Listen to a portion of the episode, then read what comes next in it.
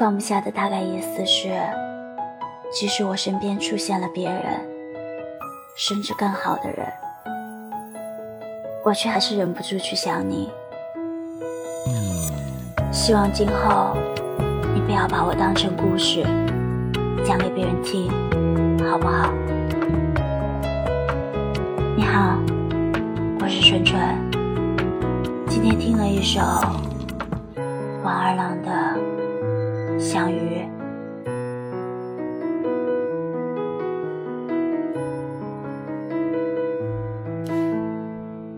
给大家讲个故事吧。有个男孩在上学的时候，曾经喜欢过一个女孩，他们从小就是同班同学。那个时候，班上的几个男同学经常的欺负他。初中以后呢，以前欺负他的同学都分到了别的班，但男孩还是跟他同一个班。他开始从每天的欺负他，到每天的帮他，直到有一天，女孩对他说。觉得他是最好的人了，他特别特别的开心。然后在初三的时候，他跟别的男同学开玩笑，上课传纸条，写了他的不好，然后被老师给捡到了，请了家长。直到后来，他再也没有心情读书了。然后就到了外面打工。虽然时间已经过去了六年，但他还是依然记得那个女孩。他只想跟她见一面，然后亲口对她说一句：“对不起，真的对不起。”这成为了他今后的一直的心结，一直到现在。有人曾问：“你知道我为什么喜欢你吗？”因为喜欢你已经是以前的事情了。我喜欢的可能是记忆中的你，一个青涩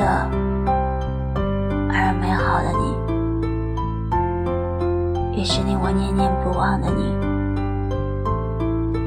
其实女孩子的温柔分为两种，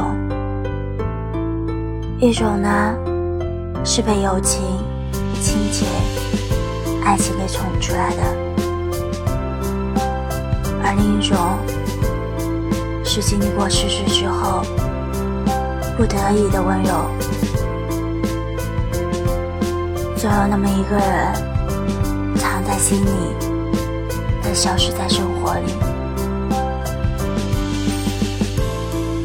我曾听过一个有趣的比喻，说你啊是一颗红豆，你的唯一也是一颗红豆。对于你们这个世界的其他人，都是绿豆。可是把两颗红豆扔到了七十一颗绿豆里。搅拌，又搅拌，那你猜，你们这辈子相遇的几率到底有多大呢？其实，我最害怕的事情就是，在我们相遇的时候，把上一段的感情当做失败的经历带到现在。是我，还是对方？因为每个人在遇到真爱以前，都会经历心碎。那既然敢开始，就要有敢心碎的勇气和底气，毫无保留的去爱一个人，去对一个人好，去信任一个人，这便是美好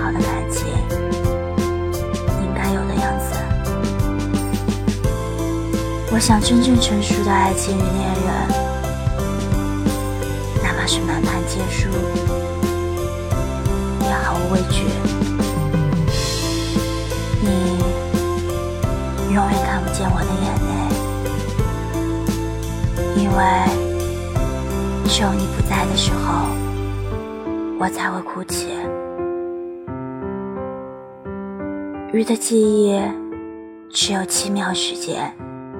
但却离不开水，忘不了水的依靠。有时候，当我们选择与某人保持距离，不是因为不在乎，而是我们清楚的知道，他不属于我。人生当中遇到的每个人，出场的顺序真的很重要。很多的人，如果换一个时间认识，就会有不一样的结局。或许有些爱，只能止于唇齿，掩于岁月。你好，我是春春，一个喜欢听故事、分享故事的小笨蛋。我们下期节目再见。拜拜。